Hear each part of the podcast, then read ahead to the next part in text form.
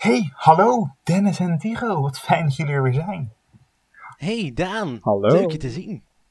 Ik zie dat, ik zie dat er een lege plek is. Ja, klopt. Ehm, Jan die zit momenteel huilend op het toilet, eigenlijk al een paar uur. Oh, oh, is het weer zover? Die, eh, zeker omdat die jongen eh, op Horus heeft gespreid en nu zijn punten is verloren in de app. Oh, het, moet echt, Yep, het moet echt een keertje klaar zijn met hem hoor. Kan echt. ja. Wel fijn dat hij er eventjes niet Ja, is. echt, hè. Normaal is hij zo Ja, op zich, aanwezig. ik mis hem ook niet echt nu. En ik, ik denk ook dat als hij niet zijn zegje heeft in de podcast, dat we dan nou, niet echt een gemis hebben of zo. Dus het, ik moet er niet een traan om laten, zeg maar. Zullen we gewoon eh, beginnen zonder hem? Ja, het lijkt me wel het beste. Let's go.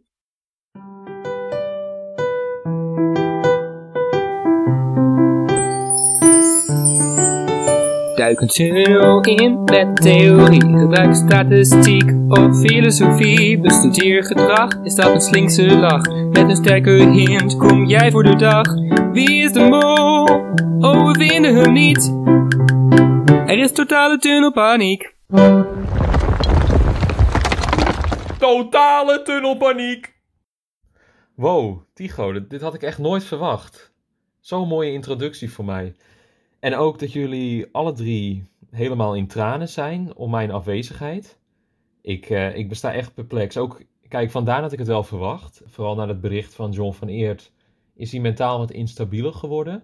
Dus ik had ook wel verwacht dat hij nu wel weer een waterval aan tranen zou hebben.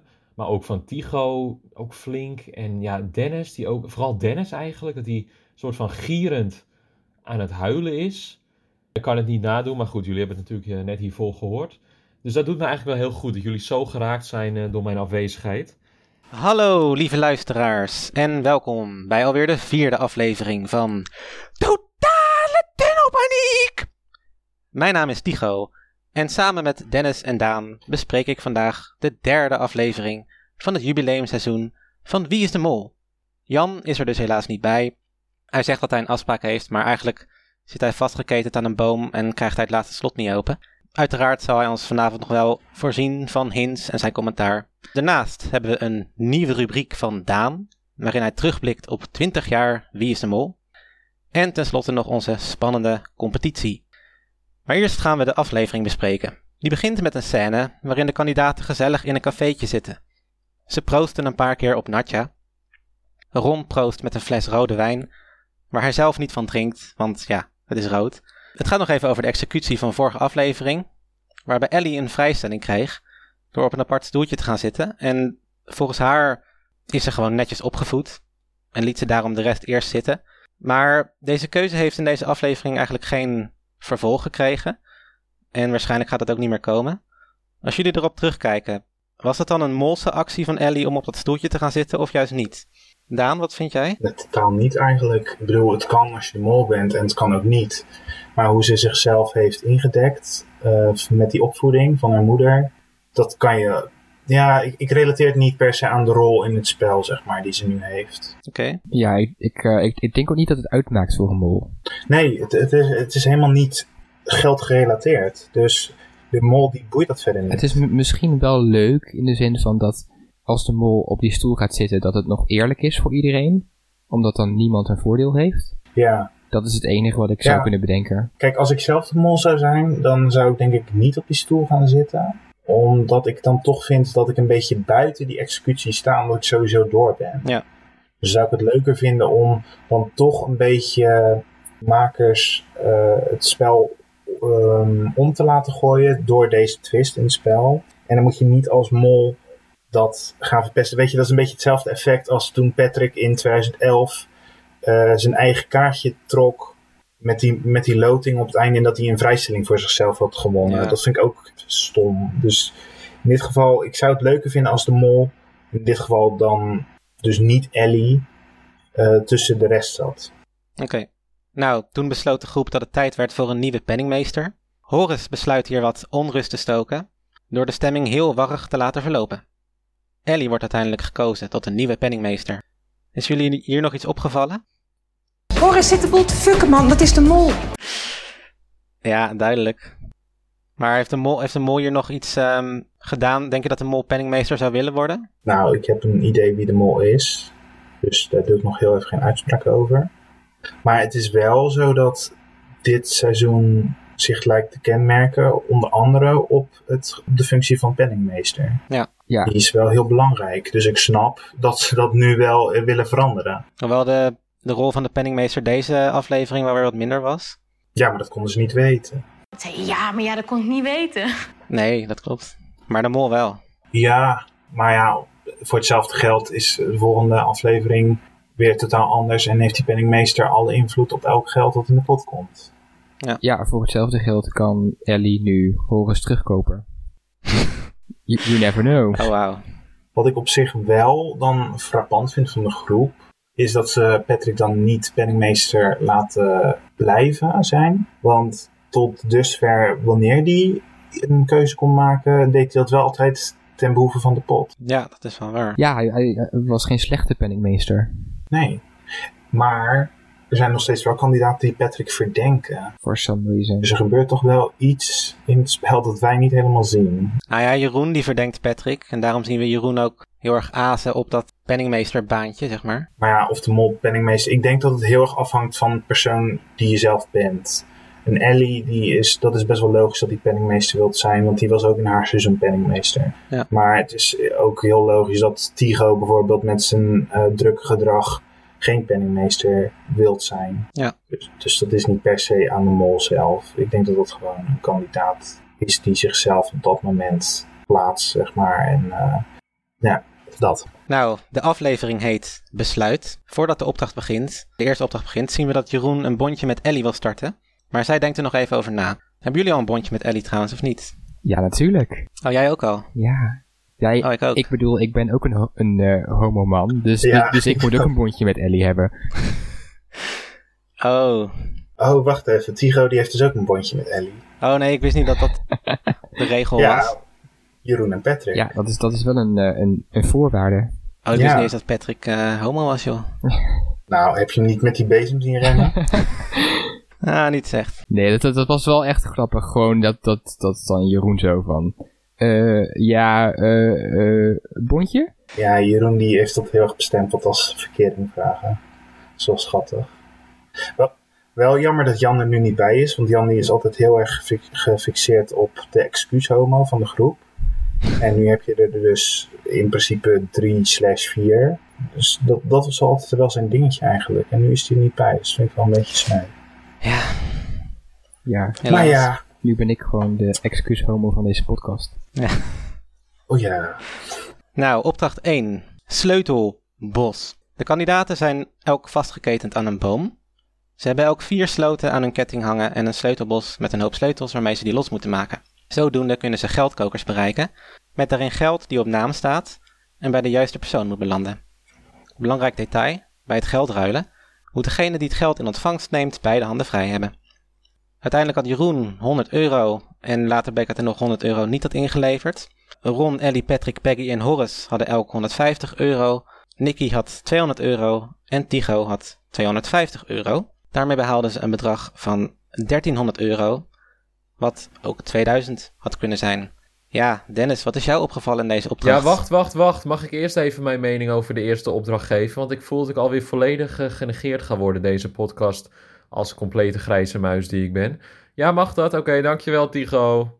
Allereerst natuurlijk, voordat opdracht 1 begon, zagen we dus dat Ellie werd ondervraagd over die stoel van de vorige executie. En ik wilde daarbij nog noemen dat ik de humor van Ellie een beetje moeilijk vind in te schatten. Want ik heb heel vaak het idee dat ze het heel serieus bedoelt. Dus ze had nu ook echt zo'n heel verhaal van... ja, ik heb een wijze les van mijn moeder geleerd... en bescheidenheid siert de mens.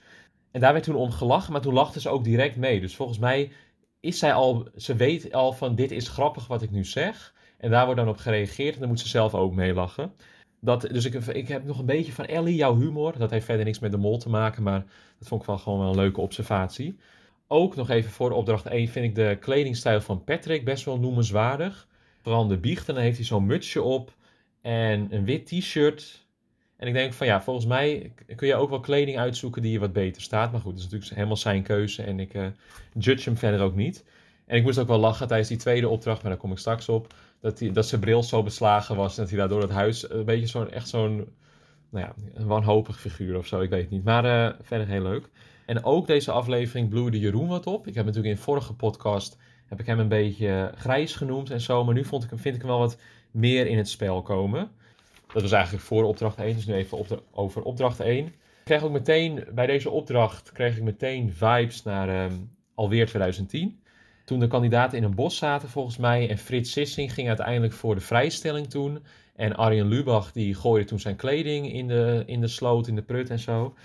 Dus die had toen geen kleding meer. En ook in 2019 was ook zo'n soort opdracht op het strand in de halve finale volgens mij. Volgens mij ging in die aflevering Sinan ook voor het eerst rennen, dacht ik. Nou, weet ik niet. Maar toen zaten ze ook in touwen vast. Dus ze moesten volgens mij iets naar elkaar gooien. Een bal of een kist of zo.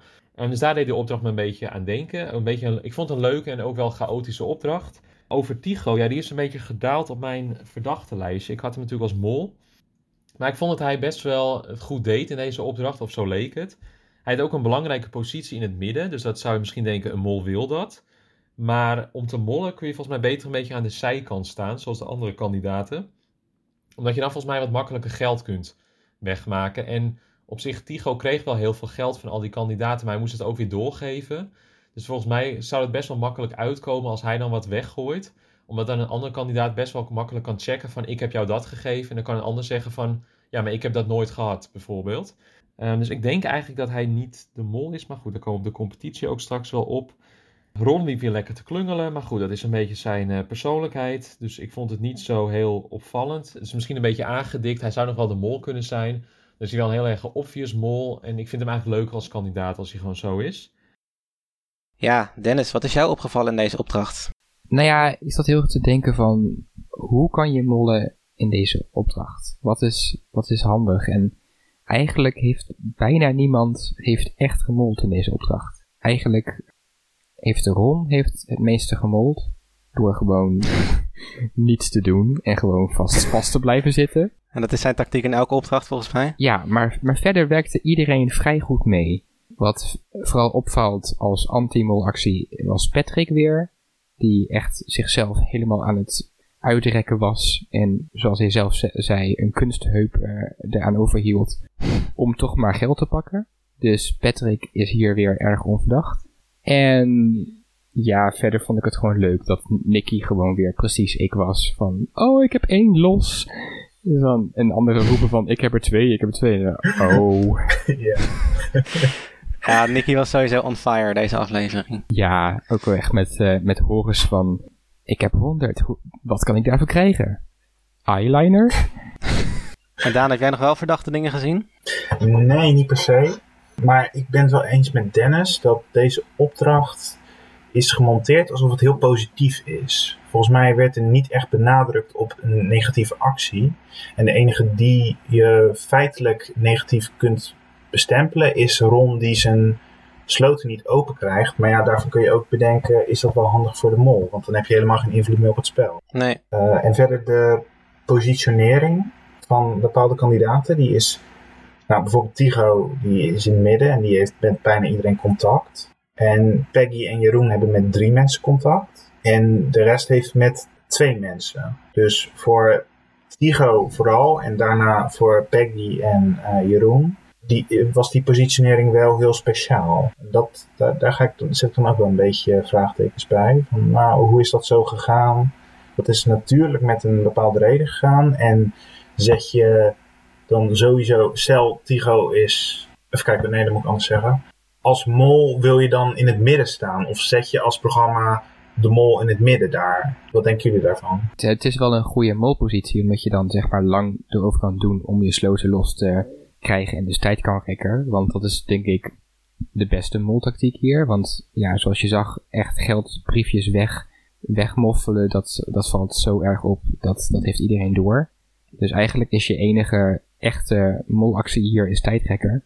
Vooral als je in het midden staat. Maar Tigo was echt al als tweede was hij helemaal los. Dus wat dat betreft zie ik hem... Ja, sterker nog, de eerste sleutel die Tigo gebruikte in zijn eerste slot was al meteen de goede. Ja, ja dus, dus ik, zie, ik zie daar geen, geen molactie in. En ook wat mensen zeggen ook over Peggy, van dat ze heel snel los was. Ik, ik weet niet of dat echt eh, een molactie is. Nou, ik vond het wel opvallend, want zij liep naar, meteen naar een koker met de naam van Ellie.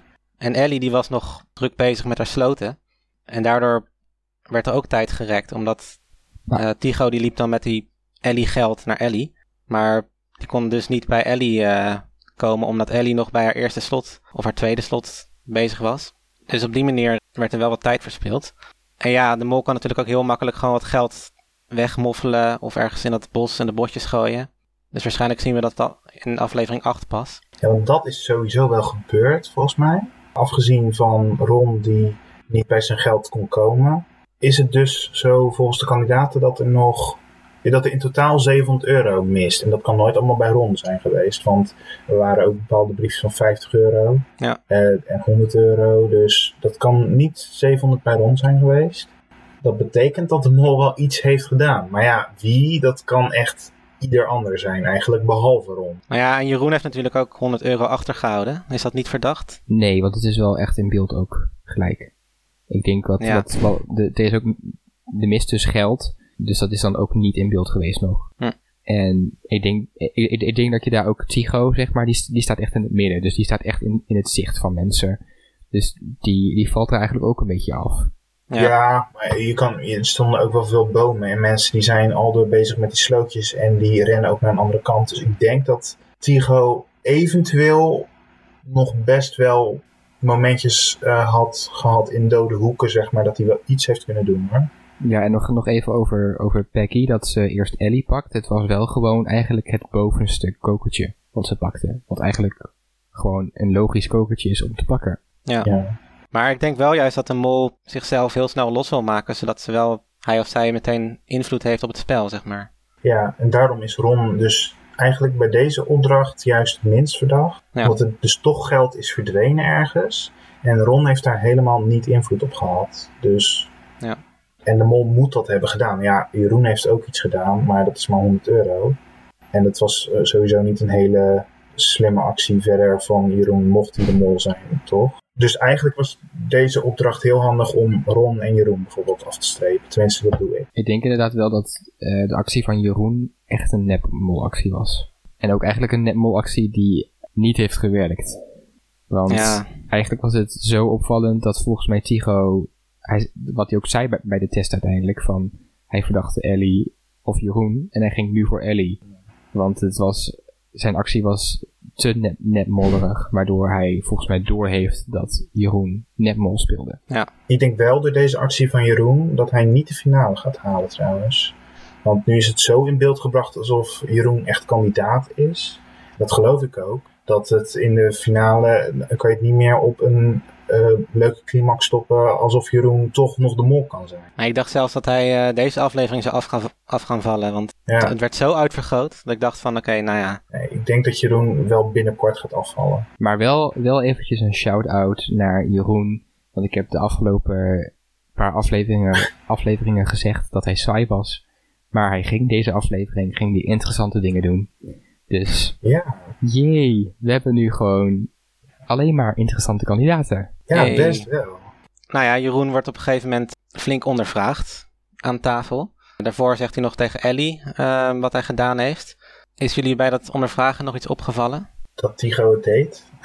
En dat het heel raar van Tigo is om het zo te doen. Het is niet des Tigo's, vind ik, denk ik. Omdat hij eerst zegt van, nou, ik ga het lekker voor mezelf houden, want Jeroen is mijn hoofdvracht. En dan gaat hij het opeens in de groep gooien dat Jeroen iets heel raars deed. Like, Ja. Waarom zou je dat doen als kandidaat? Vertel het me, jongens. Ik ben in, in eh, totale tunnelpaniek.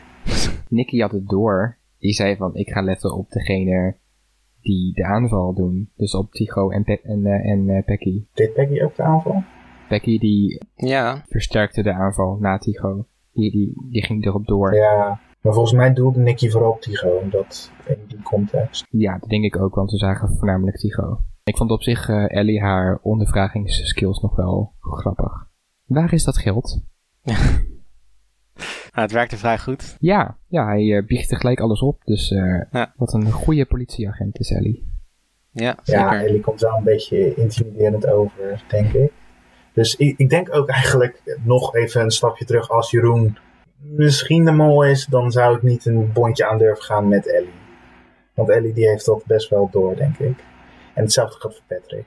Maar ja, Jeroen en eh, Patrick die staan onderaan de verdenkingen, ook bij ons. Dus uh, nog meer reden om die twee af te strepen. Nou, dan gaan we naar opdracht 2. Meer of min. Die speelt zich af in Pitigliano, het dorpje van Tufsteen. Echt een schitterend dorp met in elkaar gevlochten huizen, wit en steenkleurbruinig en met jaloezieën op de tweede en derde verdieping. De kandidaten krijgen meteen 2000 euro voor de pot, zonder iets te doen. Nou, dan gaan we naar opdracht 3. Oké, Ron, Horace, Ellie en Tycho hebben een uitzicht op de rotswand van het dorpje en moeten de rest begeleiden om luiken van min 200 te openen, zodat dat geld niet uit de pot gaat. De duo's in het dorpje zijn uh, Nicky en Jeroen en Peggy en Patrick. En de overzichten duo's zijn Ellie en Horace en Tycho en Ron. Uiteindelijk hebben Nicky en Jeroen drie luiken geopend, Patrick en Peggy vier. Wat zou uitkomen op zeven, maar volgens Rick zijn er in totaal slechts vijf geopend. Waardoor de opdracht in totaal 1000 euro oplevert. Opdracht 2 vond ik ook alweer een uh, simpele opdracht, maar wel heel leuk. En ik zeg nu wel maar, maar ik bedoel simpel eigenlijk positief in deze context. Omdat het simpel is in de zin dat het gewoon een duidelijke opdracht is. Wat ze moeten doen. Er zijn geen rare, rare of ja, gewoon dat het gewoon niet lukt. Of het is best wel, het doel is duidelijk. Ik denk ook dat de mol in het dorp zou willen lopen. Want aan de zijkant van het dorp had je alleen die mensen konden door een verrekijker kijken en door de porto wat informatie doorgeven. Maar voor de rest kon je niet echt mollen daar. En ook de eten, viel me ook wel op dat de etendiscipline goed was. Vooral met Nicky en Horace volgens mij. Want die zeiden telkens een zin en dan eindigden ze telkens met over. En Ellie stond daar volgens mij heel goedkeurend naast. Want die deed verder niks uh, met de porto. Of wat we zagen in ieder geval. Dus die vertrouwde Horace waarschijnlijk volledig. Of ze wilde hem juist een beetje uittesten. Het was ook wel leuk dat Ron die deed weer een beetje onduidelijk. En die sprak een beetje onduidelijk. En op, opeens griste Tycho ook die porto uit zijn hand om het wat duidelijker te vertellen. Toen dacht ik ook, een mol zou dit volgens mij niet doen. Ik vond ook dat Peggy een beetje weer werd neergezet als goede kandidaat. Er werd wel, Ron zei ook van je bent goed bezig en zo. Maar aan de andere kant merk je ook wel dat mensen op haar zitten. Volgens mij Ellie, Patrick en Ron volgens mij ook. Of in ieder geval ze horen bij de executie. Maar er zitten minstens drie kandidaten verdenken haar sterk. Dus dat spreekt dan ook wel weer een beetje tegen haar. Uh, het was ook weer, Patrick was weer anti-mols, want die zat ook weer jokers te zoeken in die kinderkamer. En volgens mij zei Daan ook vorige week dat Tycho heel erg zijn emoties in de, of op de oppervlakte heeft liggen. En daar moet ik hem wel gelijk in geven, want vorige week was ik nog van nee, daar heb je helemaal geen gelijk in. Omdat ik toen natuurlijk helemaal in die Tycho-tunnel zat. Uh, maar nu denk ik wel van het is wel zo, want Tycho die reageert heel enthousiast en impulsief. En volgens mij als mol moet je altijd, altijd eh, even nadenken hoe je reageert. En dat zie ik niet echt terug in Tycho. Maar goed, het zou nog, hij is natuurlijk een hele goede acteur. Dus het kan gewoon dat hij die soort van die mollenrol op zich heeft. En dat hij dan vanuit die vanuit die kandidatenrol die hij als mol dan neemt, dat hij dan al zo kan reageren. Maar goed, ik weet niet hoe dat zit. Vertel Dennis, waren er verdachte momenten in deze opdracht? Nou, eerst meer of min. Lekkere titel, Benno. Ja, Toch? shout-out naar Benno. Ja, nou, ja, wat viel mij op? Wat mij opviel was dat Patrick die verdenkt Becky. En dat zagen we ook echt in de beelden. Dus hij zit ook echt op Becky. Want hij zegt ook van, ja, ik ga ervoor zorgen dat ze niets kan, uh, kan doen. En later zien we ook dat uh, Becky zegt van, oh, hier is ook een trap. En dan zegt Patrick van, nee, we gaan naar de kathedraal. Of wherever they're going. Dus Patrick is echt heel erg gefocust op, ik ga zorgen dat Becky niet kan mollen. Wat ook weer opvalt bij Patrick, weer een anti-mol actie.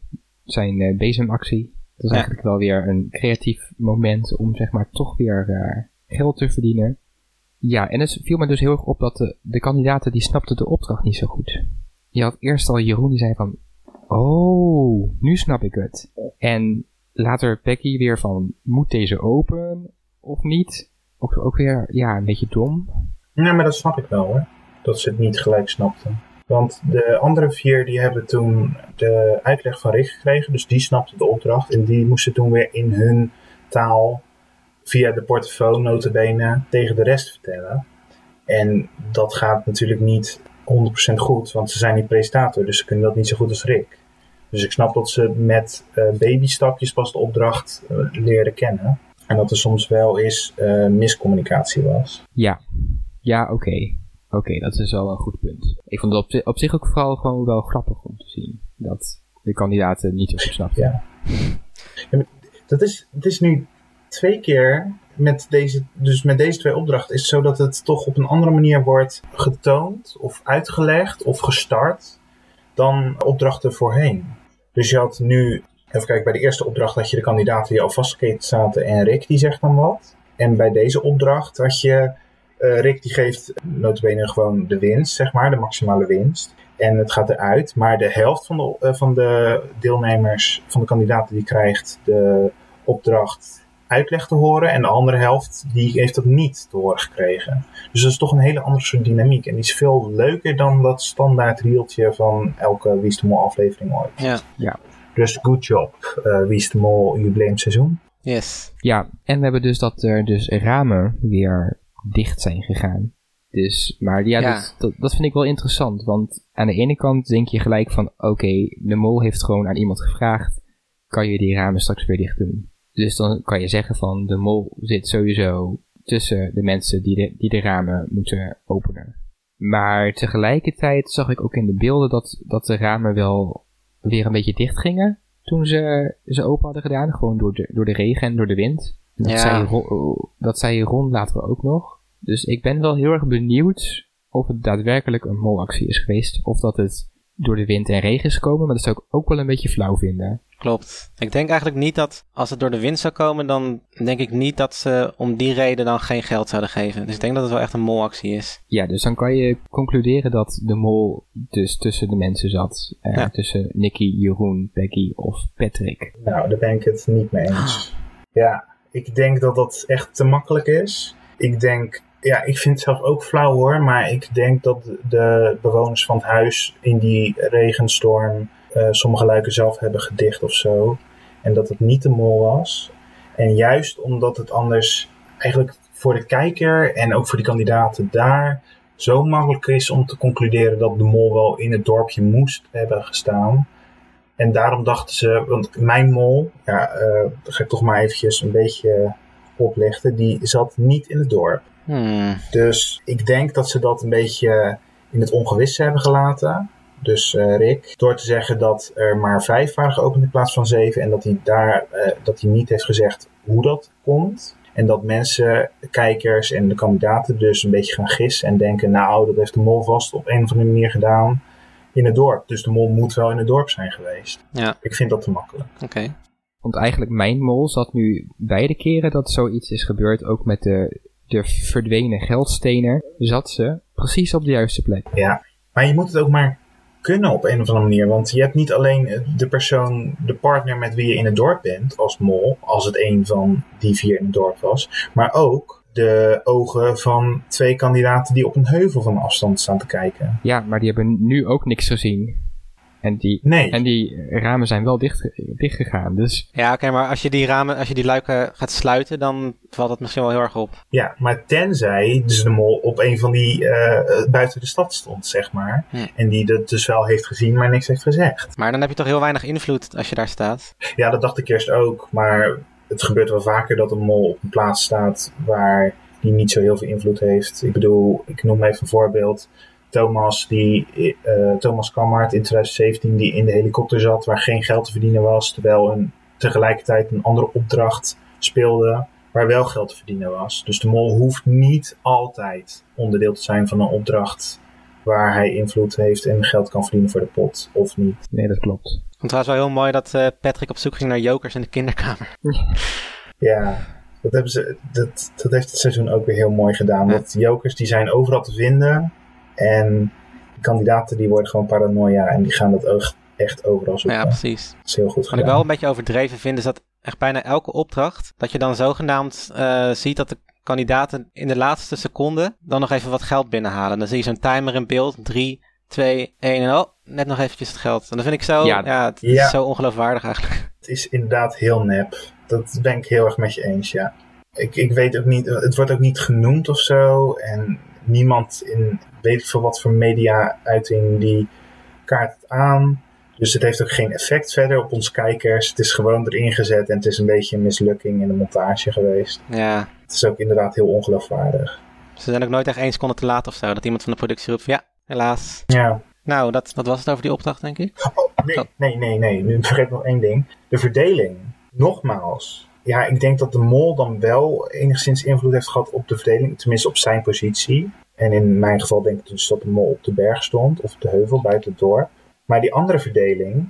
In eerste instantie lijkt die misschien willekeurig. Maar wat wel opvallend is, is dat de kandidaten in het dorpje ook de kandidaten waren die in aflevering 1 in het dorpje stonden. Dus je hebt Nicky, je hebt Peggy, Patrick en. Wie was nou nog? Jeroen. Die begonnen alle vier in het dorpje in aflevering 1. En de andere vier die zaten in de autootjes. Hm. Ik weet niet, het is eh, krankzinnig toeval misschien. Maar het kan ook gewoon de reden zijn voor deze verdeling. Een hint. Oh, dat zou ook kunnen. Ja, wie weet. Nee, dat doen ze niet. Jan de Hintman. Ja, die komt straks. Nou, vervolgens zien we hoe Ellie eh, Jeroen snitcht. Door wel aan Patrick te vertellen dat Jeroen geld heeft achtergehouden. Eh, maar ze geeft ook weer niet alle details. Willen jullie daar nog iets over kwijt? Nee. ehm, Oké. vol- vol- Ja, volgens mij heeft Jan daar wel iets leuks Ja. over te zeggen. Ja, na opdracht 2 zagen we dus dat Ellie dat, dat dubbelbondje heeft met Jeroen en Patrick. En ik vond het ook wel leuk dat ze zich als een soort van dubbelspion opstelde. Want ze ging dus Patrick, leek ze alles te vertellen over wat Jeroen haar heeft verteld. Maar toen hield ze wel weer achter dat Jeroen tegen Ellie had gezegd dat hij dat geld dus had achtergehouden omdat hij weet dat Tycho hem verdenkt. Maar dat heeft Ellie weer niet tegen Patrick gezegd. Want Patrick vroeg dus, ja, waarom heeft Jeroen dat gedaan? Toen zei Ellie, weet ik niet. Dus ik vind het wel leuk dat ze dus die informatie voor Patrick dan ook weer achterhoudt. Zodat ze eigenlijk een hele sterke positie krijgt. En dat was, wel, ja, dat was mijn, eh, mijn mening over opdracht 2. Het was gewoon wel grappig dat Patrick nu Jeroen suf noemde. Terwijl ik juist nu Jeroen net leuk begon te vinden. Zei Patrick dat? Ja, hij zei van ja, vind ik een beetje, beetje een suffe actie. Oh, ja. Oh, ja, oké. De actie zelf is suf, ja. Hm, ja. Ja, het is wel interessant, de, de dynamiek in de groep. Ehm, en dan vooral tussen Ellie en Patrick en Jeroen. Ja. Dat is interessant, want volgens mij gaat dat bondje van Ron en Tigo ook helemaal nergens meer naartoe. Ja, Tigo die scheelt één keer in de opdracht dat hij Jeroen en Ellie verdenkt. Wat ik trouwens wel heel raar vind hoor. Niet echt des Tigo's. Tigo, eventjes een schets voor de mensen die 2014 niet meer helemaal goed op een netvlies hebben. Maar Tigo is wel het type kandidaat die zijn medekandidaat graag op het verkeerde been zet. Maar we weten uit de biechten van Tigo dat hij daadwerkelijk Jeroen en Ellie verdenkt. En nu is hij dus ook echt Ron op die twee aan het duwen.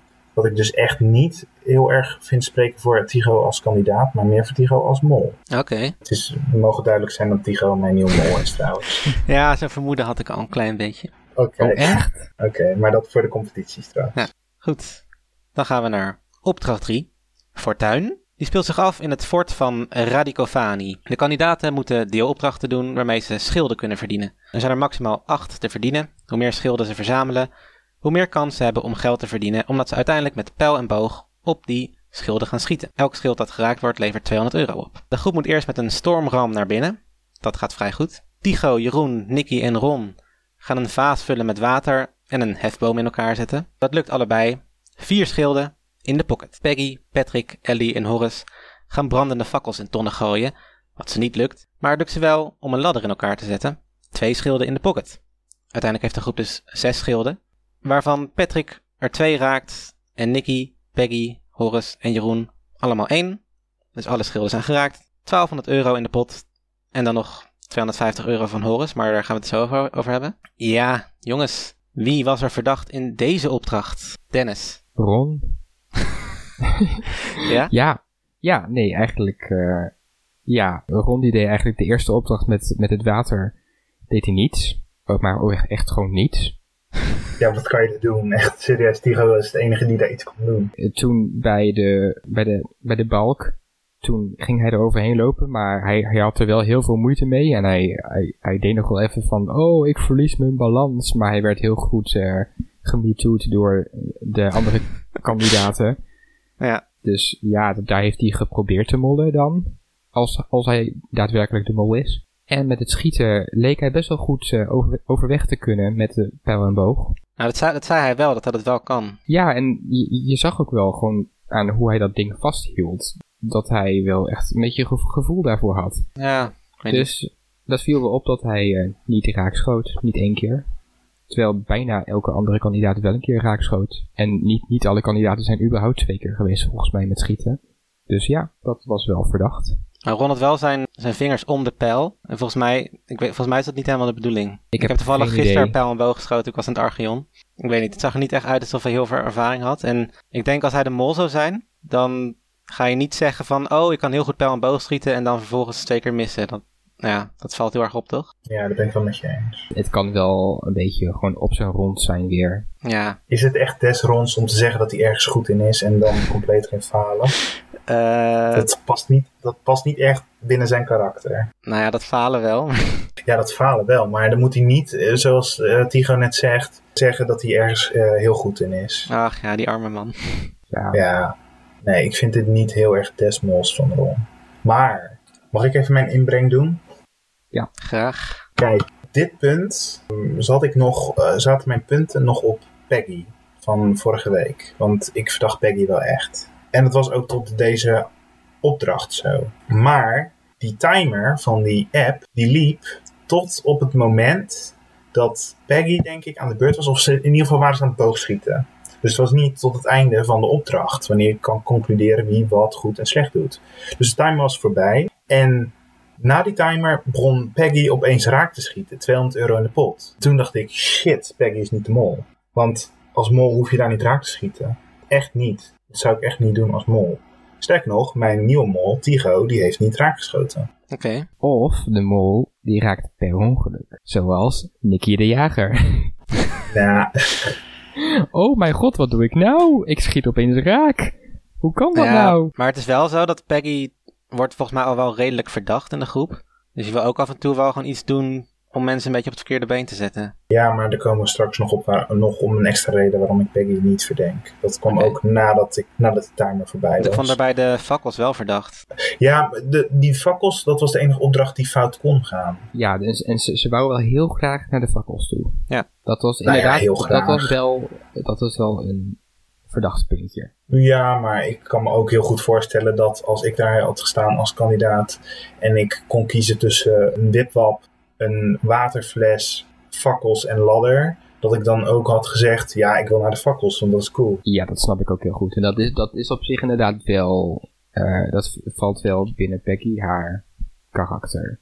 Om dat te doen. Dat is wel logisch voor haar. Ja, dus ik, ja, ik, de mol hoeft daar ook niet per se te hebben gezeten. Maar heb je nog andere verdachte dingen gezien dan Dan? Ik heb het vooral gere- gerelateerd aan degenen die niet goed hebben geschoten. Ja, oké. En dat was dus, even kijken, Tigo en Ron die hebben niet raak geschoten. En wie heeft nog minder raak geschoten? Ellie ook. Ellie. Ellie. En dat is trouwens nog wel ook, dat vond ik ook raar. Want dat hadden ze eerst bij de sloten al. Van, ja, E- Ellie die komt niet uit die sloten terwijl ze politieagent is. En nu weer van, ja, Ellie schiet niet raak terwijl ze politieagent is. Die, moet- die, die, die, die moet toch kunnen schieten? Maar ik denk er echt van, ja, Als politieagent moet je toch alles kunnen? ja en die, die, die schieten normaal altijd met, met pijl en boog. of, ja, Ja. eh, dus dat vond ik een, een, een beetje opvallend. Van, ja, waarom moet een politieagent alles kunnen? Ja. Maar ja, Ellie staat ook bovenaan in de algemene peilingen. Dus volgens de quote-unquote casual kijker is Ellie de mol. Maar dat relateren ze volgens mij ook aan, eh, inderdaad aan haar politierol. Oké. Omdat dat is natuurlijk heel anders dan een acteur of actrice of presentator zijn of radio-dj of whatever de rest van de kandidaten is. Een politieagentenrol, daar heeft iedereen wel een soort van eh, associatie bij. En die moet dingen heel goed kunnen blijkbaar. Die kan niet falen in bepaalde dingen. En als Ellie dat wel doet, dan is ze heel erg verdacht. Ja, Maar ja, en ik denk dat het ook gewoon een wensmol is van veel mensen. Ja, ja. op zich wel. Ik zou het echt super leuk vinden als, als Ellie de Mol blijkt te zijn. Ja, ik ook. nou, ik kan me wel wat leukere mollen bedenken. Nicky is denk ik een leukere mol Ja. sowieso. Nicky zou ook een hele, mol, hele leuke mol zijn, maar dat is ze niet. Sorry Dennis. Of, of misschien toch wel. Oh ja, maar degene die dus raak schieten en dan Patrick weer twee keer Ja. raak. Echt, die Patrick, dat is. Ik bedoel, ik had hem in aflevering 1 als wensmol. En dat is zo hard. Ja, nog steeds hoop ik echt dat hij de mol is en dat hij op een of andere manier dit alles goed kan praten. Maar dat ziet er niet heel erg naar uit. Maar Patrick is echt de beste kandidaat van dit hele jaar eigenlijk, zowat. Dus ook met het afgelopen seizoen. En toch verdenkt Jeroen hem, blijkbaar. Ja, dat is echt heel raar. Maar verdenkt hij hem echt of noemt hij hem? Of komen we er zo op? Volgens mij wordt hij wel echt als verdachte genoemd, ja. Hallo, mag ik ook nog even zeggen wat ik van opdracht 3 vind? Nou, deze stilte is vast een ja. Ja, en opdracht 3 was eigenlijk wel het hoogtepunt van deze aflevering, denk ik. Ik vond het een zeer leuke opdracht. Ik kreeg ook meteen allemaal flashbacks naar schoolreisje op de basisschool. Dat ik in groep 5 gingen wij volgens mij met schoolreisje naar een bos, gingen we daar overnachten. En dan hadden we ook de riddertijd, dat was dan het thema. Dus we moesten ook allemaal verkleed in van die ridderdingen en zo. Dus ik kreeg meteen, en we moesten ook van die spelletjes doen. En ik kreeg meteen echt een beetje van wat ze daar ook deden met pijl en boogschieten. Dat deden wij toen ook volgens mij. Dus ik kreeg meteen allemaal van die, van die flashbacks. Dus dat vond ik heel leuk. En sowieso hou ik van opdrachten. Die zijn wel ook wel vaker gekomen in vorige seizoenen. Maar ik hou van opdrachten met deelopdrachten. Dus dat je verschillende dingen moet doen. En dat komt dan samen. En dan heb je nog een soort van eindding. En dan wordt het geld wel of niet verdiend. Oh ja, het was ook nog wel over Ellie. Anti-molle tact of anti-molle actie. Omdat zij zag hoe Peggy gooide. Want die gooide dus onderhands. eh, met die fakkels. En Ellie zei dus van nee, je kunt beter als een soort van dartpijl. En toen raakte ze ook zo'n bak waar het in moest. En dat vertelde ze toen ook aan de andere mensen. Dus een mol zou dat volgens mij niet doen. Een mol die gaat, wil juist dat de mensen slecht gooien. Wat Peggy dus deed. Ook ja, Patrick, nou goed, die is de mol niet. Maar hij had ook dus uiteindelijk zo'n schild geraakt op het eind. Hij zei wel dat hij mikt op een ander, eh, mikte op een ander schild. En dan dus dat schild ernaast raakte. Maar ik denk, als mol kun je volgens mij best wel makkelijk net misschieten. Of in ieder geval gewoon tussen twee schilden in of zo. Ik vind het ook wel leuk dat Ellie een beetje geïrriteerd op Ron lijkt te reageren. Want Ron die zei van ja, ik kan heel goed pijl en boog schieten, bla bla bla. En uiteindelijk raakte hij helemaal niks. Toen had Ellie ook weer een opmerking, wat een beetje, ja, een beetje nukkig. En ook vorige aflevering had ze ook een paar opmerkingen naar Ron toe. Dus volgens mij irriteert ze zich een beetje, of ergert ze zich een beetje aan hem. Wat me ook nog opviel over Tycho. Ja, ik, heb, ik ben nu heel gefocust op Tycho, omdat hij natuurlijk mijn mol was. En nu niet meer echt. In de biechten van Tycho, en daarom vond ik hem ook zo leuk, of vind ik hem leuk. Omdat hij in zijn biechten ook heel emotioneel is of heel enthousiast. Hij reageert heel erg met dat hij die, die emoties tijdens de opdracht weer heel makkelijk kan ophalen of zo. Terwijl je met een biecht is dan volgens mij net na de opdracht of misschien op een ander moment. Dus dan ben je volgens mij wat, wat gekalmeerd, maar hij juist niet. Dus dat betekent dat hij heel makkelijk die emoties weer kan ophalen. En dat zou dus ook betekenen dat hij, omdat hij altijd heel heftig reageert, dat hij dat heel makkelijk kan doen. Ehm, dus dat zou, oh, dat, dat zou dan weer spreken voor hem dat hij misschien wel de mol is. Omdat hij dus heel makkelijk die emoties naar boven kan halen. En dat het daarom lijkt dat hij authentiek reageert. Ja, ik spreek mezelf nu een beetje tegen, maar goed. Dat is natuurlijk de bedoeling van Wie is de Mol. Dat je eigenlijk jezelf constant tegenspreekt. En dan heb je het eigenlijk altijd wel juist. Wat ook nog wel, Nicky, die raakte natuurlijk ook een schild. Volgens mij in de eerste ronde al. Ze hadden drie rondes om te schieten, dacht ik. En zij raakte toen al een schild. En ik denk, zij was juist de uitgelezen persoon om een schild te missen. Omdat ze natuurlijk die lange nagels heeft. En ja, ze is echt zo'n modepopje. Dus eigenlijk makkelijk van, oh nee, oh ik, ik mis volledig dat schild. Ik bedoel, niemand had het daar haar kwalijk genomen. Misschien dat het natuurlijk fout ging. Uh, misschien was er weer zo'n actie als natuurlijk Annemarie Jong. Zo'n eh, geweldige mollenactie dat zij toen Hadewieg schoot een pijl in zo'n baal hooi, wat toen in de fik vloog. En toen zei Annemarie Jung van, ja, dat was mijn, uh, was mijn pijl in de, die baal hooi. Um, dat was een geweldige mollenactie. Dus misschien dat Nicky dat ook weer als een, een van de beste mollenacties ooit heeft gedaan. Oh ja, dat stukje van Horus nog. Gaan we dat bespreken? Ja, nou ja, op zich, ja, Horus ligt eruit. Dus, uh... Ja, dat snap ik. Maar ik bedoel, zouden jullie dat doen? Het, het werkte wel in de zin van dat hij kandidaten eventjes verwarde. verwarring bracht. Maar ik, ik denk ook dat Horus eruit is, omdat, dat zie je ook, van hij probeert de hele aflevering probeert hij chaos te scheppen. Omdat hij zelf gewoon niet weet wie de mol is. Hm. Dat, dat zie je wel vaker kandidaten doen. Van oké, okay, ik, ik heb geen idee wie het is. Dus ik ga gewoon maar totale chaos. Maar hij pretendeert zelf tunnelvisie te hebben tegenover Rick. Dus dat hij wel zeker weet wie de mol is. Dat is dan weliswaar de verkeerde mol. Nadat hij eruit is. Nou, en dan noemt Ellie, Patrick en Peggy. En die staan allemaal op één bij hem volgens de biecht. Oké, okay, dan gaan we naar de executie. Rick zegt, welkom in Pienza. Maar daar waren ze op zich al een tijdje. maar de executie gaat anders dan anders. De kandidaten met een groen scherm stappen in busjes. Die vertrekken richting Florence. Maar ze slaan allemaal een ander wegje in. Konden jullie trouwens zien wie bij elkaar zaten? Want Ellie, Patrick en Ron zaten bij elkaar. En ik vermoed dan dat Jeroen en Peggy ook bij elkaar in een busje zaten. En dan Nicky en Tycho. Ja, dat moet dan zo zijn geweest, ja. Ja, dat, dat, dat denk ik wel. Dat, dat is de volgorde waarin Ja. ze liepen. Maar ja, het is niet, niet te zien. Ik heb nog geprobeerd om, om te kijken van wie zit er nou bij wie, maar je kan echt niks zien. Oké, nou ja, Of ik ben dan blind. komt er een, eh, een cliffhanger. ja, hoe gaat dit aflopen eh, volgens jullie? Ik hoop dat het, een, dat het invloed heeft op de hele mm, vierde aflevering. Dat die kandidaten dus bijvoorbeeld de hele vierde aflevering, eh, de hele vierde aflevering uit elkaar zijn. Dus alleen maar in het, het groepje waarin ze zaten in de bus. En dat ze dan aan het einde van aflevering 4 bij elkaar komen. Ja. Bijvoorbeeld. En niet dat het maar voor één eh, opdracht is of zo. En dat ze daar nu bij elkaar komen. Dat zou ik een beetje. Ja, ze kunnen nu heel veel kanten op. Dus weet je, maak er ook echt gebruik van. Dit is nog nooit eerder voorgevallen. Ja, ik, ik moest een beetje denken aan een soort van mini 2018 opening. Ja. Waarbij alle kandidaten natuurlijk in een ander land zaten. Dat ze nu ook allemaal naar een andere locatie gaan. Ja. Ik heb trouwens ook nog ehm, in, de, in die andere grote podcast van Trust Nobody, shout out, heb ik theorie gehoord dat het misschien mogelijk is dat, omdat ze maar acht afleveringen hebben, dat ze dus ergens moeten gaan spelen met een dubbele executie. Ah, Dus misschien is het dan, kan het zo zijn dat die busjes, die drie teams, die strijden dan om een rood scherm. Of tenminste, de verliezer die strijdt om een rood, eh, die, die krijgt een rood scherm, een extra rood scherm of zoiets.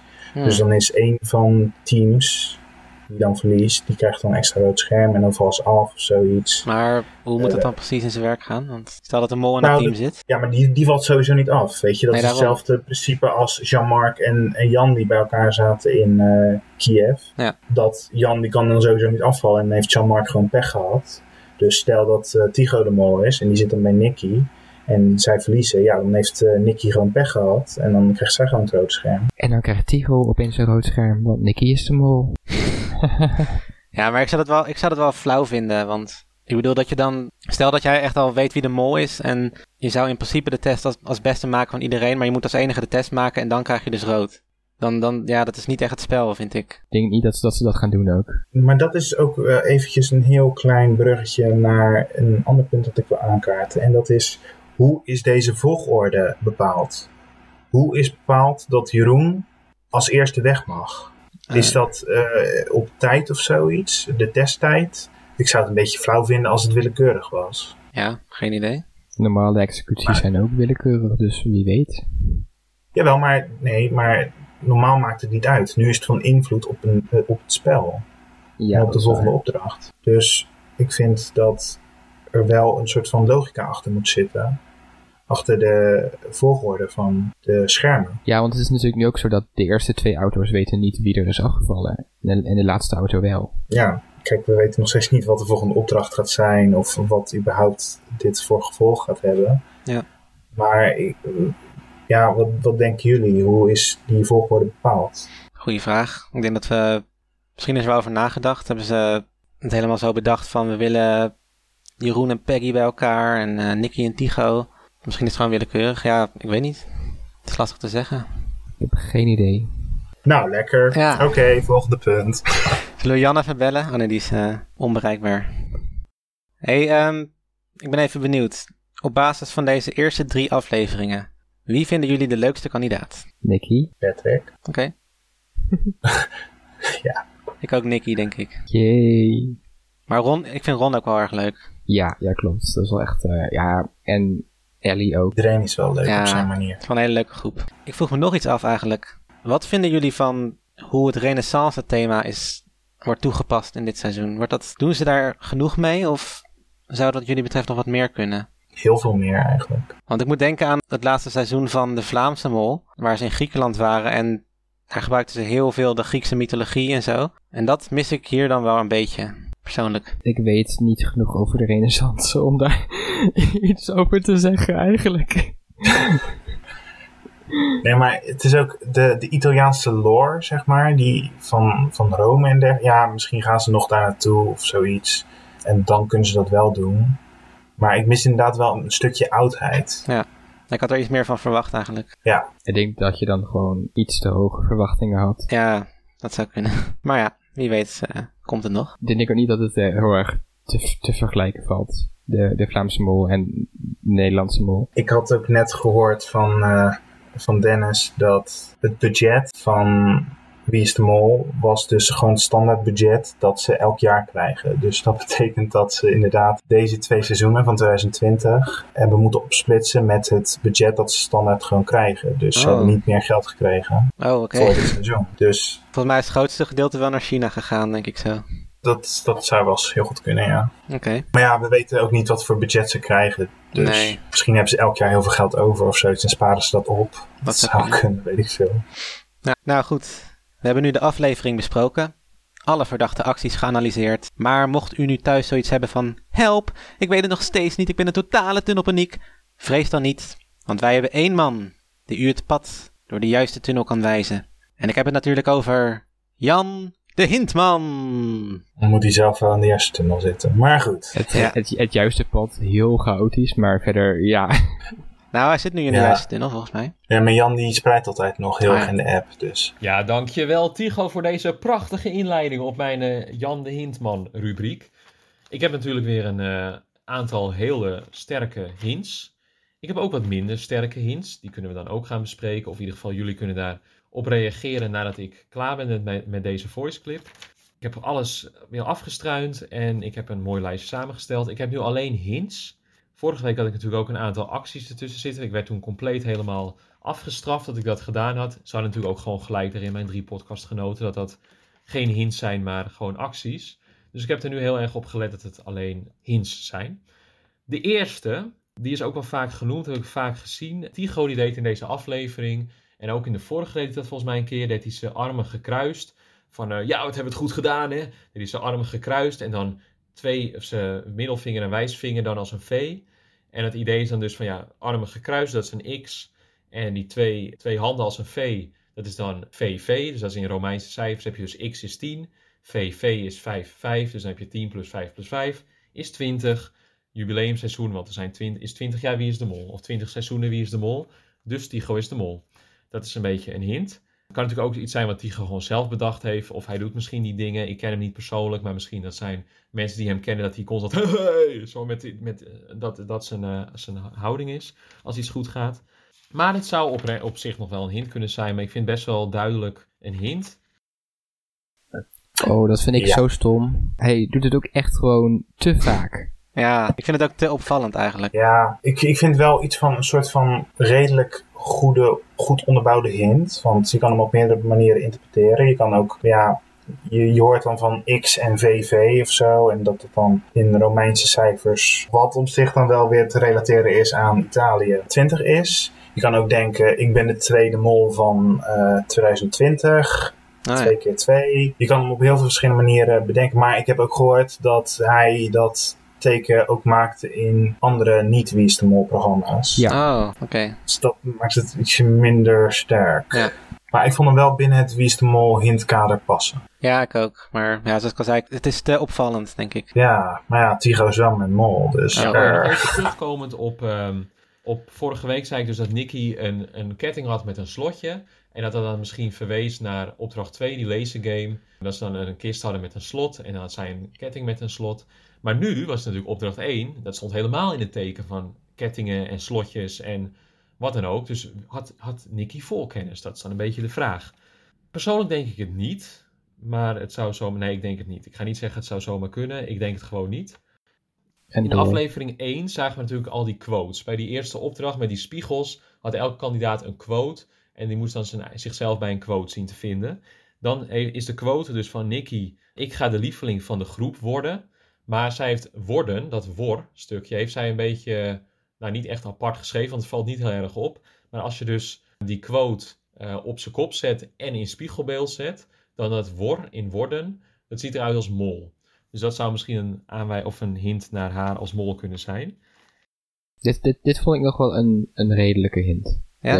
Er, staat wel duidelijk echt mol. Oh ja, ja, maar jij zit op Nicky natuurlijk, dus dan snap ik. ja, want ik vind het een hele waardeloze hint eigenlijk. Ja, maar ik, ik, ik, ik vind ook wel bepaalde hints goed die niet naar Nicky leiden hoor. Dus het is niet per se dat ik, dat ik het alleen een goede hint vind omdat het op Nicky slaat. Maar dan, dan krijg je een deel van een woord dat dan mol is. En de rest van het woord, dat doet er dan weer niet toe. Weet je, dan, dan, dan vind ik het toch weer een beetje zwak.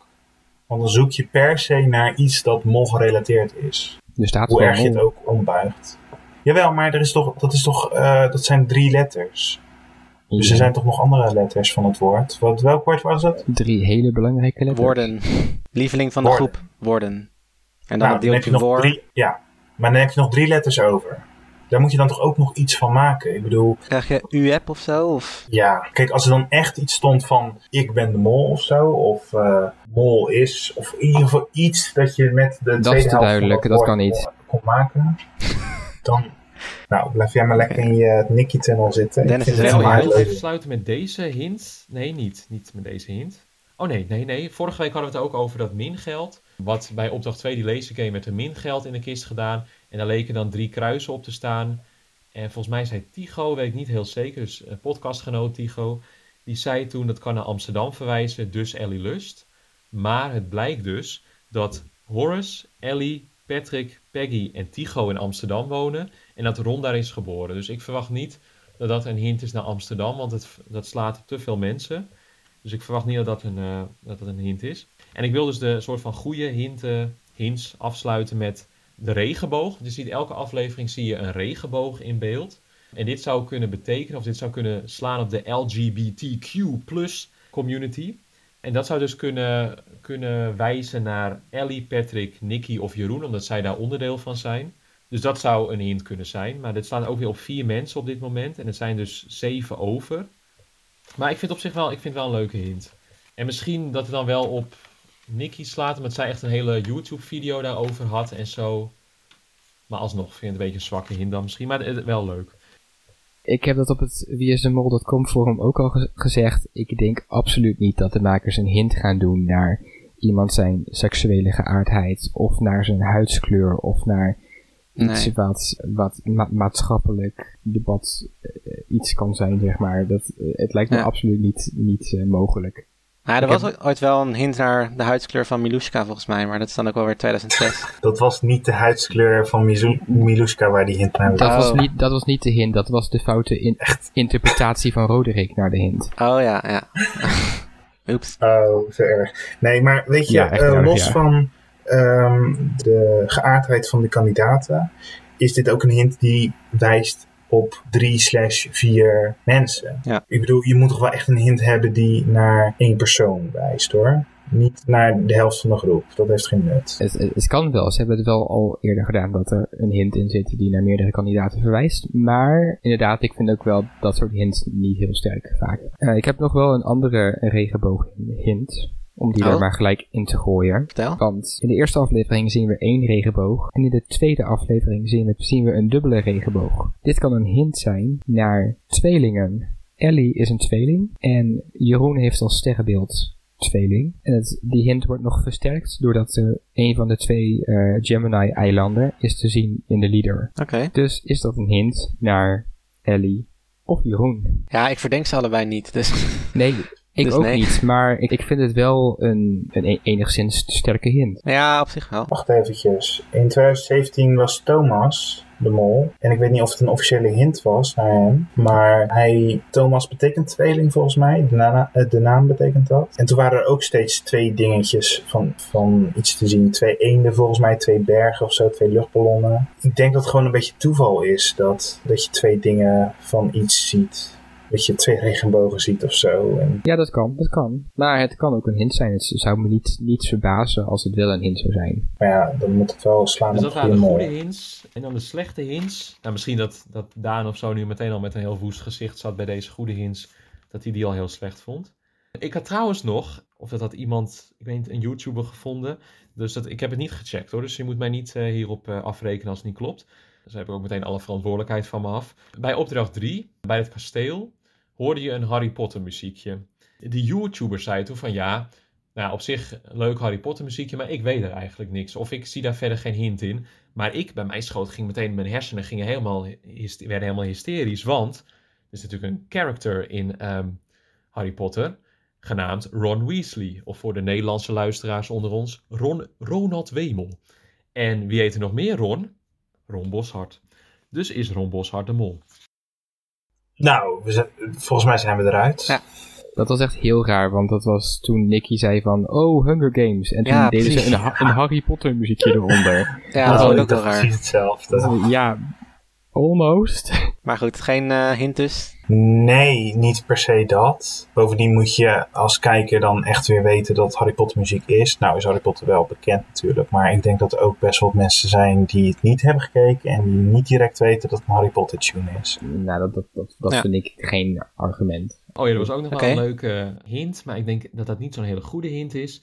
Want tijdens de derde opdracht draagt Nicky een shirt met eh Dombo erop, die olifant van Disney. En dat zou een extreem dikke burn naar de kijkers zijn van, ha, jullie zijn helemaal achterlijk, want jullie hebben mij niet door als mol. Jullie zijn dom, domboos. Volgende hint. Even kijken. Ik denk dat ik eigenlijk alles wel gehad heb. Ja, ook een hele slechte hint. Die vind ik ook slecht. Tycho draagt tijdens opdracht 1 een shirt met een symmetrische opdruk. Dus het is symmetrisch, dus je kunt het spiegelen. Dus het is weer hetzelfde. Dus hij heeft weer een spiegelshirt aan. Ja, nou ja, zo kan ik eh, ook wel hints bedenken. Ja, maar En wa- door. wat is dat met symmetrie? Ik bedoel, het, mensen zijn zo gefixeerd op spiegelbeeld. Terwijl dat een, nogmaals, mensen, het was een opdrachttitel, niet een afleveringtitel. Die opdrachttitels die kunnen ergens op wijzen, maar dan alleen binnen de opdracht. De afleveringtitels die wijzen naar de aflevering zelf en niet daarbuiten. Dus alles wat spiegelbeeld is, dat slaat helemaal nergens meer op. Dus eh, dat moet even de wereld uit hoor. Dankjewel, Daan. Geen vond ik wel ook wel een leuke. De, de, de, op, de, de, de, opdra- of de, de afleveringstitel was Besluit. En als je de letters husselt, dan zou dat kunnen betekenen E lust B. Dus Ellie lust B.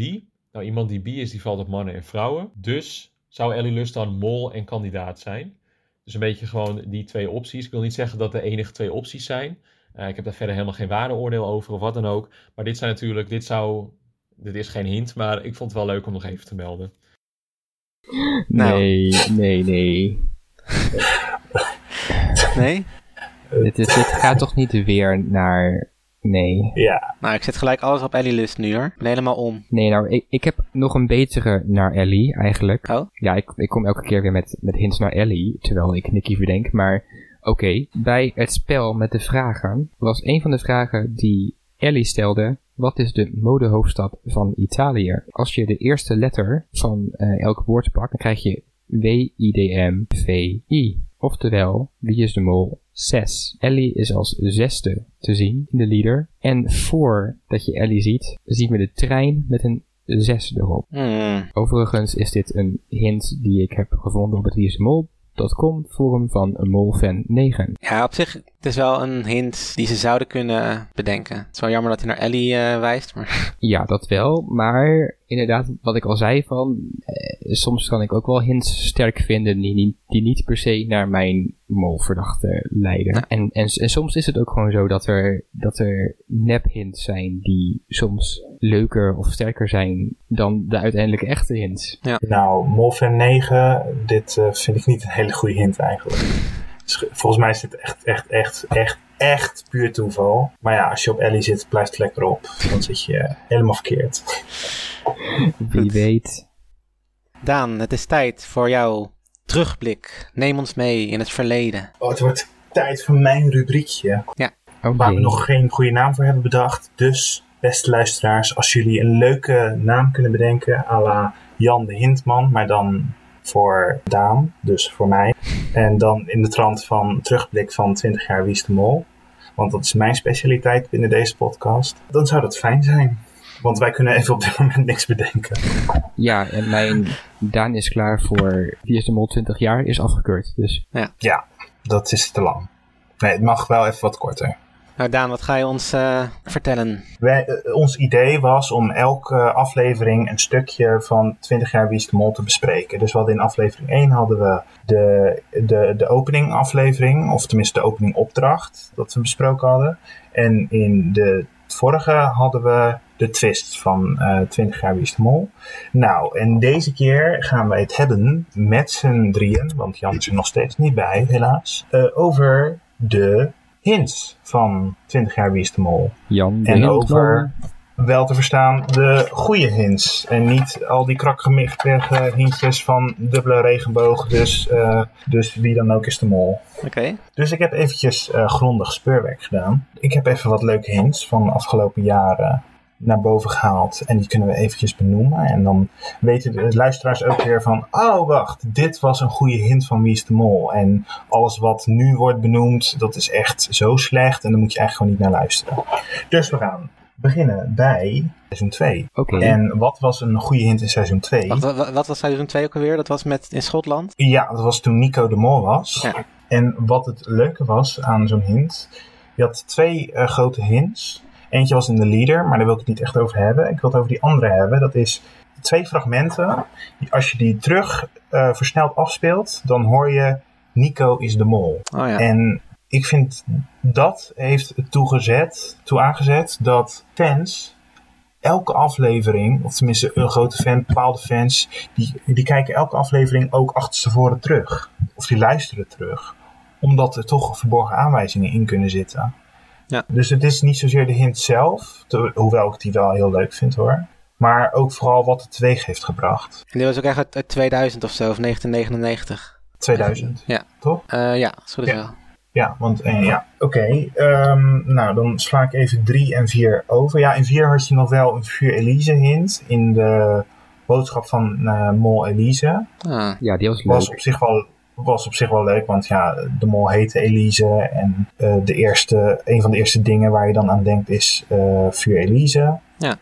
Eh, maar dat mogen kijkers of luisteraars mogen dat ook even terugkijken. Dat was wel een, een, een leuk momentje in Wie is de Mol. Dan gaan we naar 2005. En in 2005 had je eigenlijk hele slechte hints. En dat kwam omdat eigenlijk Yvonne Jaspers niet de, niet de oorspronkelijke mol was. En dat daarom de hints achteraf bedacht moesten worden. ja, dit is, niet, dit is nooit bevestigd, hè, officieel. Nee, maar dit waren echt slechte hints die, de, die het programma gaf. Hoe, hoewel ik het wel een leuke actie vond dat Yvonne Mol in de pasta schreef. Met wat, met, met ketchup of iets. Oh ja. Ja, Ja. leuke Maar actie. goed, daarna krijgen we wel de gouden jaren, waarin ook leuke hints waren. Want in 2006 had je bijvoorbeeld Mol Milushka, die af en toe rondliep met een groen shirt met een grote M erop. De M van Molluska.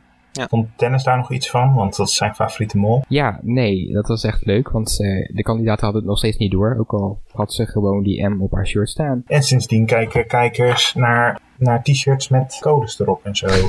Zoals Warrior of zoiets. Ja. In 2007 had het veel hints, zoals gebarentaal, die heel vaak wordt genoemd. Maar ik vind een leukere. Welke zei je? En ontdekt werd. De. Ja, die ook heel erg ontdekt werd. Ja. Maar een leukere hint vond ik dat Mol Inge Ipenburg in de testbiechten. Elke biecht begon met toen. En toen Oh ja. in het Thais betekent mol. Kijk, dat, dat vind ik nou een leuke. Als je er gewoon direct kan verwijzen naar het programma en het toch nog lo- eh, naar de mol en de titel van het programma bijvoorbeeld. En dat je het dan toch nog logisch kan vormgeven. Want toen, dat is best wel logisch om daar een biecht mee te beginnen. Ja, en ook gewoon verwijzen naar de cultuur van het land. Nou, dan gaan we naar 2008. Eigenlijk vind ik dit nog altijd de beste hint die ooit is gemaakt en gegeven. Ah, En dat is, weet je hem al? ja, is Ego de Mol. Ja, Ja, Gewoon zo'n hint, zo lekker. Zo'n hint die dan niet is ontdekt, maar die dan wel achteraf zo duidelijk is. Ja. Dat je hem ook gewoon goed kan verwoorden naar een hint. Zo van, is Edo de mol? Nee, dat zegt hij niet. Is Ego de mol? En ik weet nog dat ik toen ehm, die, eh, die aflevering, die opdracht, heel vaak heb teruggekeken. Omdat ik het gewoon een heel leuk idee vond. Of een heel spannend idee dat de mol daar met kaarsen zat eh, te spelen en zo. Ja. En ik dacht, ja, misschien kan ik er iets uithalen of zo. Dus ik heb heel vaak gehoord, is Edo de mol? Terwijl die is ego heeft gezegd. En ik heb het gewoon nooit doorgehaald. Nice. Oké, dan gaan we naar eh, 2009. Ja, die, die heeft wel echt leuke hints eh, ook. Eh, ik wil de twee even benoemen. Dat is de, de hint, de anagram van Eert de Mol. Het mogen duidelijk zijn dat John van Eert mijn favoriete mol is. En Oh ja? dat zijn, zijn echt waar. en dat zijn uitspraak. Het is dom veel raden dat ik die ook af en toe een keertje erin gooi in een conversatie of zo. Eh, en, als dat, en dat is dan een anagram van, eh, van Eert is de Mol. Of nee, van Eert de Mol. Hm. Dat vind ik een leuke. Maar een leukere, nog leukere vind ik. En dit is toch ook wel een beetje in, het, eh, in de trant van is Edo de Mol. Dat de kandidaten tijdens de test, in plaats van de vakjes aanklikken, klikten ze een letter aan. U weet wel dat je af en toe die cursor in, eh, in, in beeld ziet. Ja. En dat ze dan een, een vraag aanklikken, of een antwoord aanklikken op een vraag. Ja. Nou, in, in 2009 was dat, klikten ze elke keer een letter aan. Of in ieder geval het antwoord. Dus een, een deel van het antwoord klikten ze aan. Oké. Als je dan de antwoorden van John van Eert, de mol toen, achter elkaar zet, dus de, de letters die hij aanklikt, dan krijg je, en dat husselt, dan krijg je mol.nu. En dat was een website die vanaf aflevering 1 was gelanceerd door Wie is de Mol.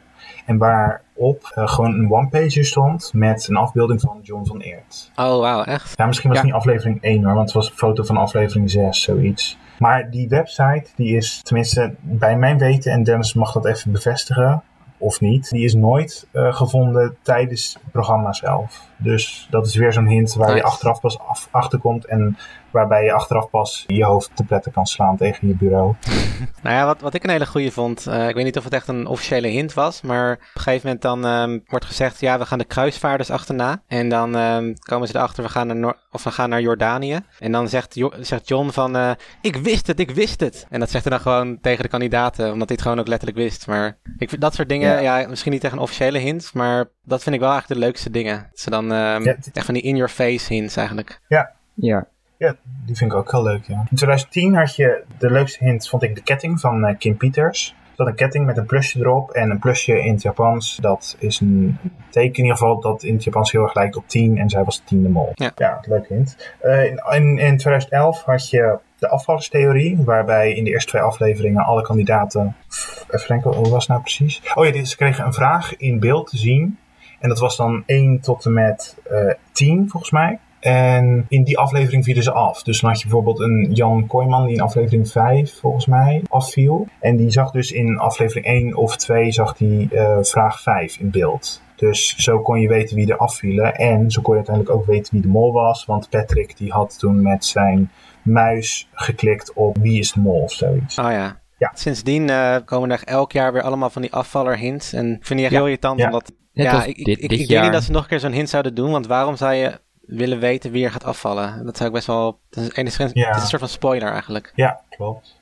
Maar het, het, het ding is ook dat mensen die gaan pas nadat de hint is gegeven in een bepaald seizoen, denken in, in dat type hint. Ja. Dus voor 2011 dacht men volgens mij niet echt aan een afvallerstheorie. Nee, precies. En, en voor 2009 dachten ze niet aan een anagram of zoiets. Nee. Dus 2013 had C is the mall, de priester hint. Ja. Maar goed, volgens Dennis was die hint al vrij vroeg ontdekt. Ja. Hoewel ik het zelf wel heel erg mooi vind dat uiteindelijk Paulien, Cornelissen, Carolien en Kees in de finale zijn geëindigd. En dat die C alle drie theoretisch nog kon slaan. alleen was de C, die kwam wel van het woord case. Ja, maar was het zo geweest dat bijvoorbeeld Saraida, Kees en eh, Daniel bijvoorbeeld in de finale hadden gestaan, dan wist je sowieso zeker dat Kees de mol was. Hetzelfde dus had natuurlijk gegolden voor als, eh, als Paulien bijvoorbeeld de mol was en zij was als enige met Saraida en, en Daniel in de finale geëindigd, dan sloeg hij sowieso op Paulien. Maar ik vind het heel mooi dat de C dus nog best wel op alle drie kon slaan. Ja.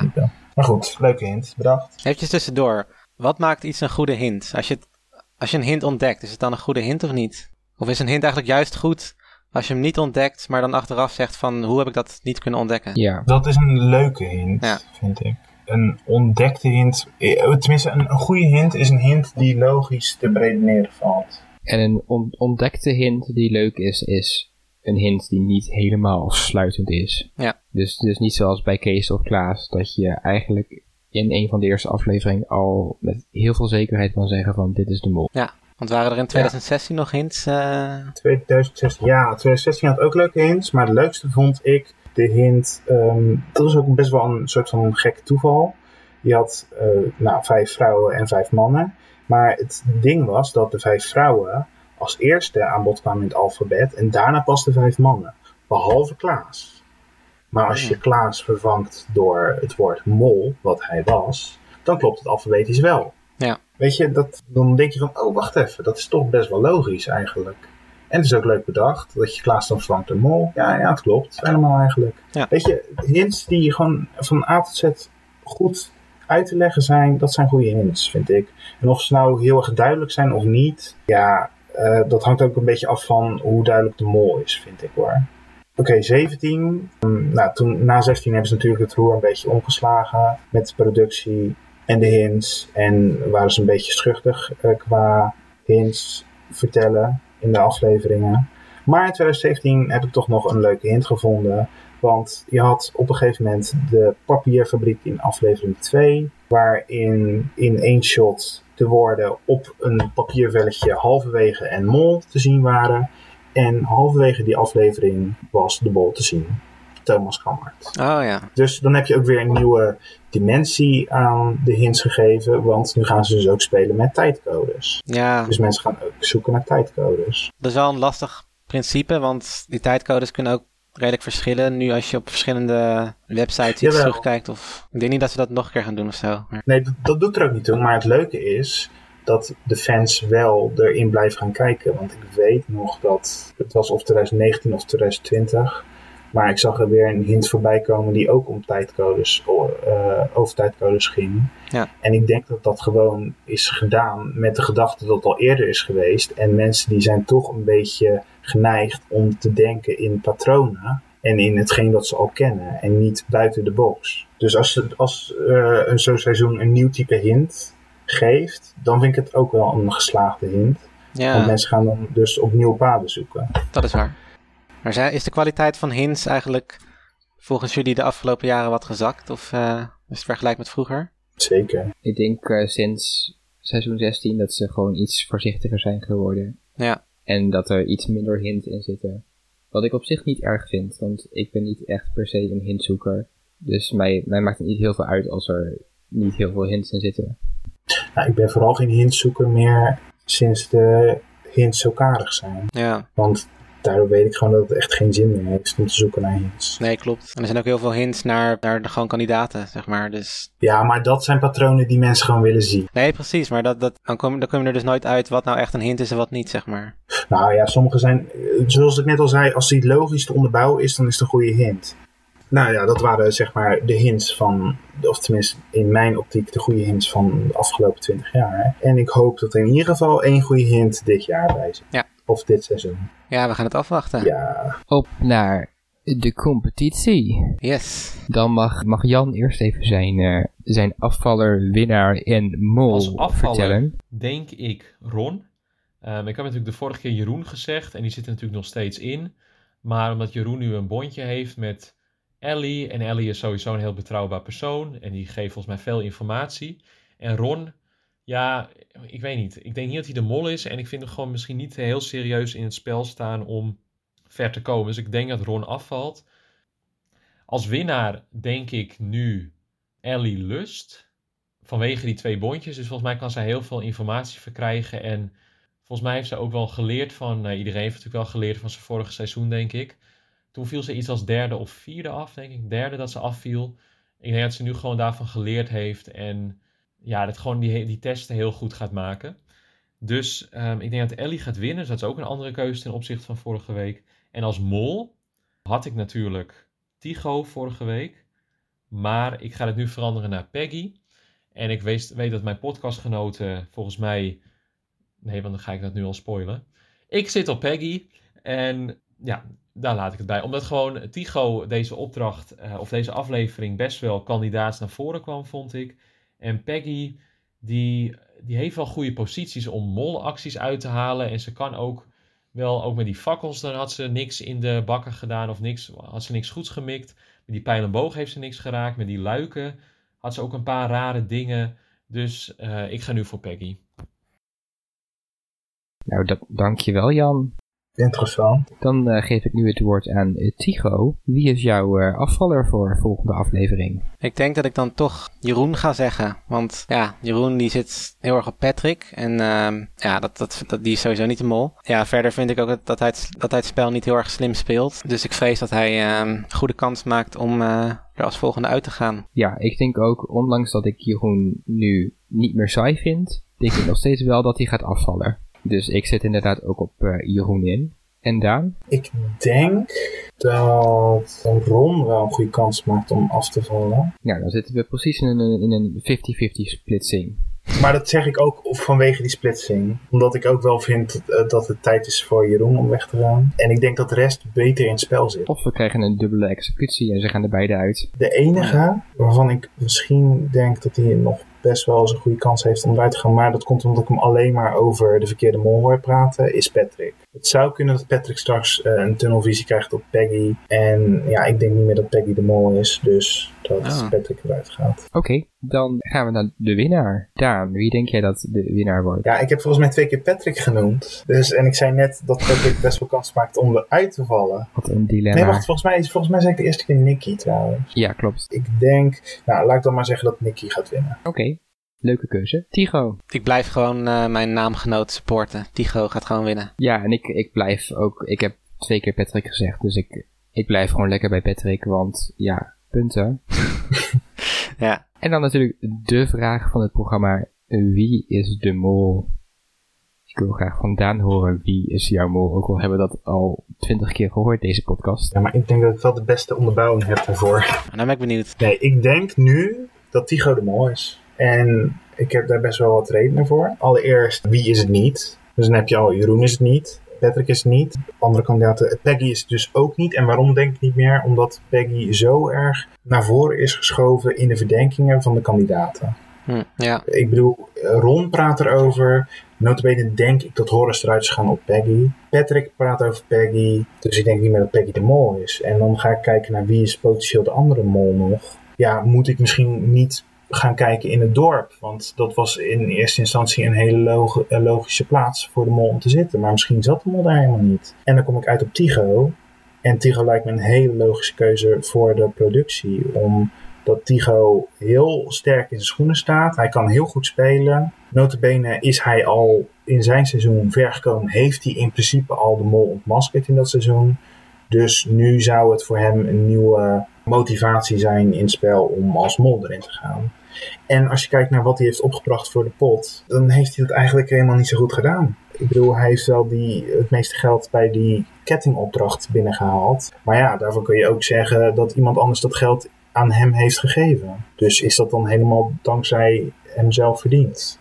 Ik vind van van niet. En, even kijken, hij wordt weinig genoemd in de verdenkingen van de kandidaten. Oh ja, en ik vind het ook heel raar dat hij eh, Jeroen openlijk heeft verdacht. Dus aan de tafel met de andere kandidaten erbij.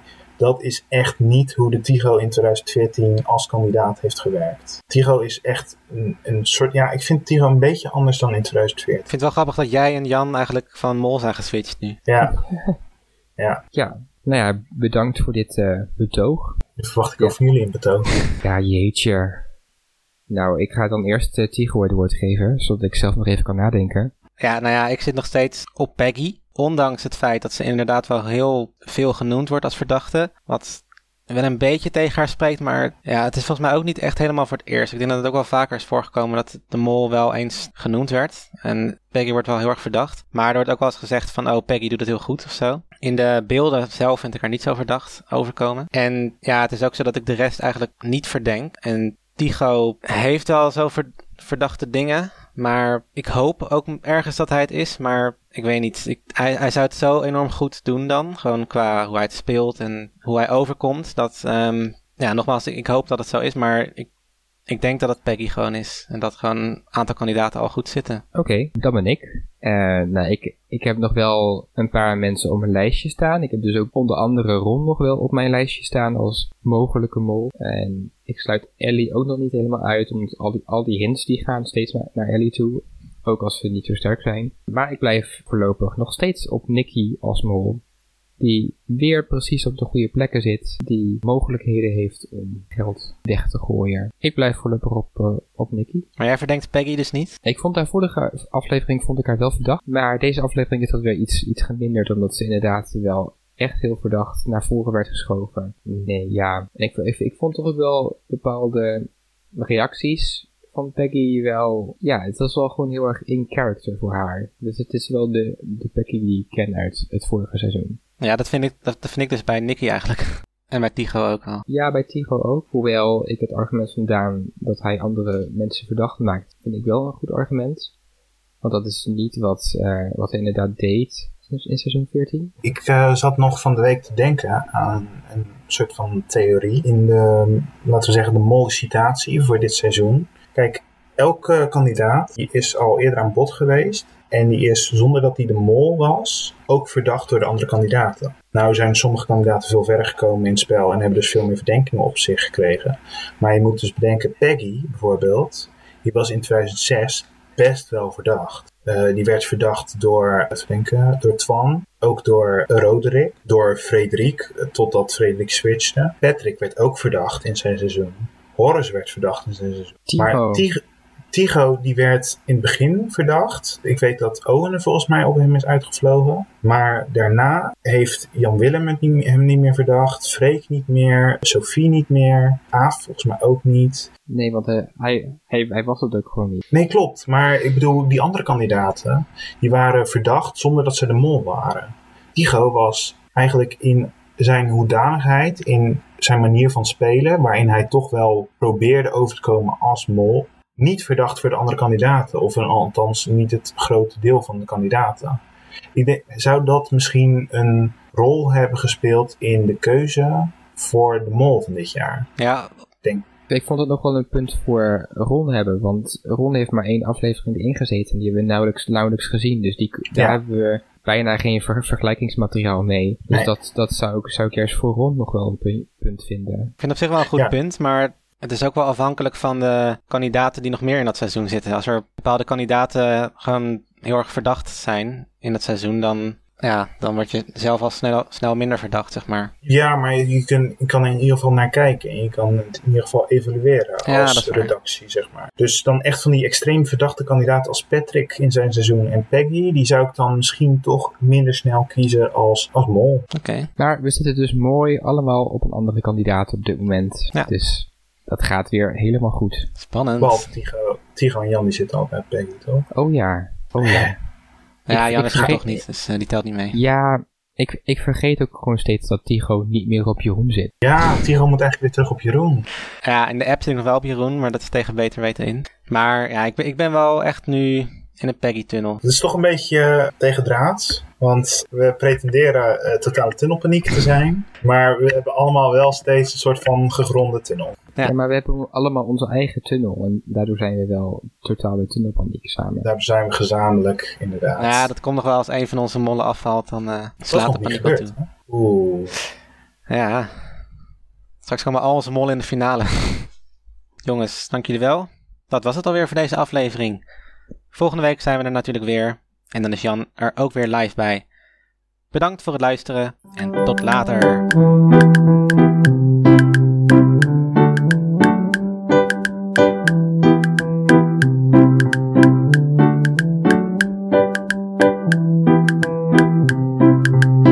Er was totale tunnelpaniek.